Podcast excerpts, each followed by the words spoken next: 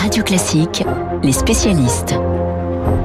Les spécialistes sur Radio Classique avec Renaud Girard, grand reporter au Figaro. Bonjour Renaud. Bonjour. Et Jean-Dominique Merchet. Bonjour Jean-Dominique. Oui, bonjour à tous. Spécialiste défense à l'opinion. Je vais démarrer avec vous, euh, Jean-Dominique euh, Merchet. Euh, on voit des images satellitaires qui montrent un immense convoi militaire russe qui s'étire sur plus de 60 km au nord-ouest de la capitale.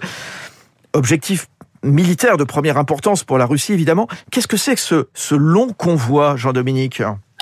Euh, c'est les renforts qui arrivent et euh, le dispositif qui se met en place après euh, après cinq jours de guerre. la Russie a décidé manifestement de, de monter un peu plus fort dans, dans son offensive. Peut-être a-t-elle sous-estimé euh, la résistance ukrainienne dans les premiers jours et sous-estimé et, surestimé pardon sa propre puissance. C'est des choses qui arrivent régulièrement quand on s'engage dans une guerre. On pense que l'ennemi est faible et qu'on est très fort et en général on se rend compte que c'est un peu plus compliqué que ça. Donc là, on est manifestement en train de passer à une deuxième étape de, de, de, de l'opération autour de Kiev et ce qu'on voit euh, effectivement assez spectaculaire. Et pour l'instant, on constate qu'il n'est pas vraiment attaqué euh, par le par les Ukrainiens, ce qui montre que les Russes ont acquis, en tout cas localement, une certaine supériorité aérienne. Mmh.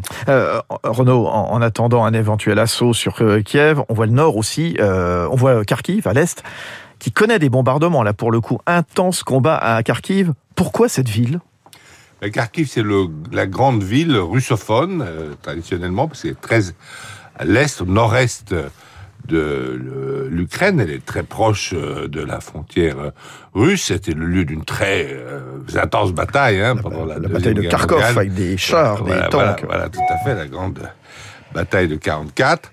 Euh, et puis aussi, ça a été même une ancienne capitale de l'Ukraine. Donc c'est une ville très importante de l'Ukraine. C'est la deuxième ville de l'Ukraine. Ça correspond à, à, Lyon chez nous, si vous voulez, Kharkov. Là, euh, la résistance, euh, effectivement, euh, s'est organisée depuis longtemps. Ils s'attendaient, en fait, ils vont pas se battre contre les chars russes en pleine campagne, évidemment, les Ukrainiens.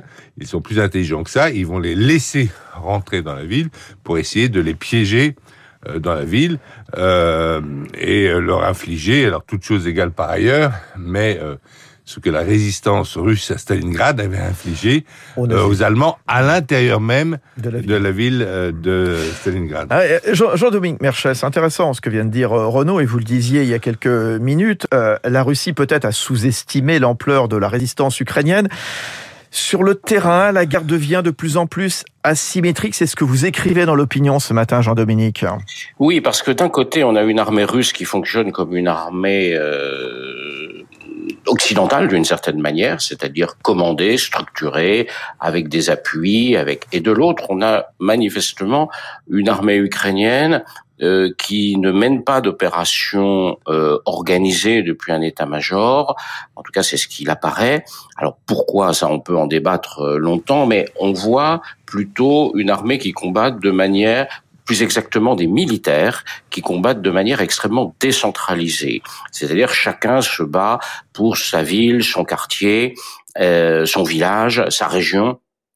Et donc effectivement, on ne voit pas, par exemple, de grandes batailles avec des affrontements de chars, euh, avec des choses comme ça. On ne voit pas deux armées euh, comparables face à face. On voit une, une armée ukrainienne qui a déjà bon gré mal gré, en réalité, basculé dans des plus que ce qui relève d'actions de guérilla, euh, peut-être était-ce la stratégie, mais ça euh, initiale, mais ça en fait on n'en sait rien. Euh, et donc c'est asymétrique dans ce dans dans ce dans cette perspective-là. D'un côté une armée très organisée, de l'autre une armée très décentralisée. Par ailleurs, la guerre se joue à d'autres niveaux, au niveau économique, on en parle beaucoup avec les sanctions, au niveau également de l'information.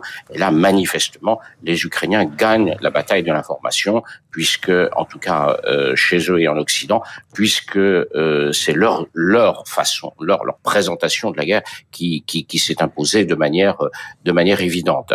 Euh, Renaud Girard, le groupe Wagner, le fameux groupe Wagner, donc euh, on a découvert ou redécouvert bien au Mali et puis en Centrafrique il y a quelques semaines. Il a été aperçu en Ukraine, dans le Donbass principalement. Qu'est-ce qu'ils font, le groupe Wagner, sur place? Ben, Ce sont des hommes qui sont des mercenaires, donc la guerre est leur métier en quelque sorte, et ils sont certainement plus motivés euh, que les jeunes conscrits euh, de l'armée russe, si vous voulez. Il y a des jeunes conscrits, on leur a pas vraiment expliqué pourquoi on les amenait. où ils vont. Euh, Mmh. où, où ils allaient, euh, bah, pourquoi ils étaient en manœuvre dans la euh, forêt de Biélorussie ou dans les forêts de l'ouest de la Russie.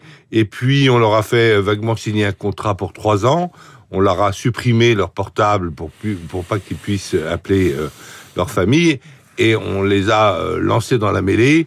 Et ils comprennent pas tellement pourquoi ces jeunes conscrits, on leur demande de combattre leurs frères ukrainiens qui parlent la même langue. À Kharkov, par exemple, tout le monde parle russe, si vous voulez. Bon, et euh, en fait, il faut se souvenir que l'armée russe n'est bonne que quand elle est motivée. Vous vous souvenez, le début de la euh, deuxième guerre mondiale, il n'y avait pas beaucoup de motivation hein, dans la défense euh, russe, et donc euh, l'armée euh, hitlérienne avançait très très, très rapidement rapidement jusqu'à Moscou. Il y avait des, des, des centaines et des centaines de milliers de soldats qui se rendaient. Et puis Staline a su prendre la situation en main. Il a, il a dit, fait un discours. Il a pas dit camarades, camarades. Il a dit frères et sœurs, euh, la mère patrie. Il a remotivé Et là, il a population. remotivé la population. Et là, il y a une sorte de levée en masse, c'est-à-dire que chaque Russe s'est senti obligé de défendre la terre sacrée de la patrie. Là, c'est tout à fait différent.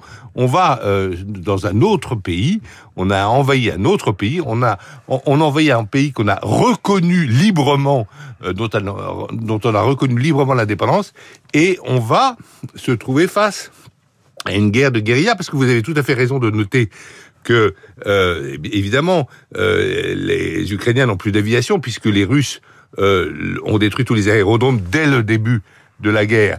Euh, mais en revanche, euh, les Ukrainiens vont avoir les moyens, avec les Stinger livrés notamment par l'Allemagne et par les États-Unis, d'abattre les hélicoptères, par exemple. Et donc, la guerre confortable, ça va être fini pour les Russes. Et c'est et, et c'est ça, et c'est ça le plan. Donc on l'a déjà.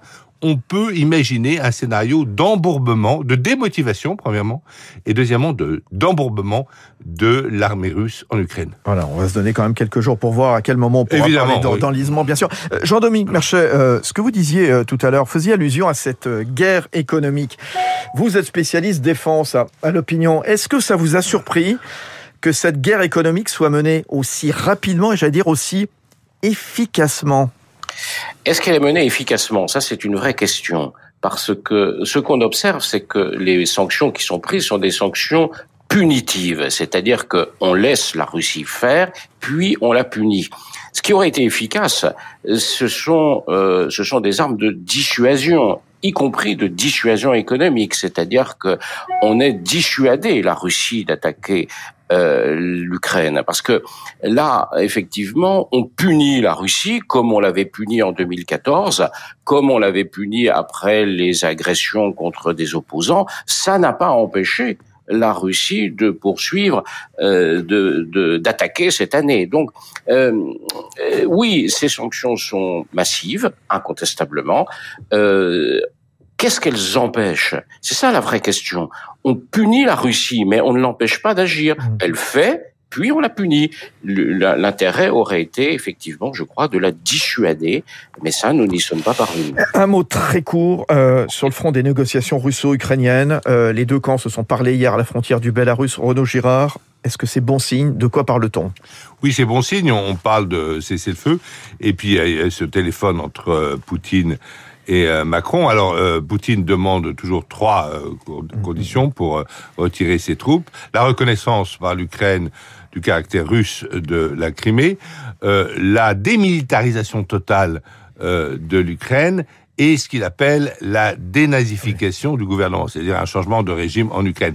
Alors, euh, peut-être que la reconnaissance de l'Ukraine et même une certaine démilitarisation, finlandisation de l'Ukraine, il aurait pu peut-être euh, l'obtenir euh, il y a quelques années en, par des négociations, mais évidemment, euh, en mettant un revolver euh, sur la tempe des Ukrainiens et en menaçant de frappe nucléaire les Occidentaux, c'est pas comme ça qu'on peut négocier parce que les gens risquent de vous répondre bah, avant de continuer à parler avec vous, j'aimerais que vous retiriez, le revolver de ma tempe.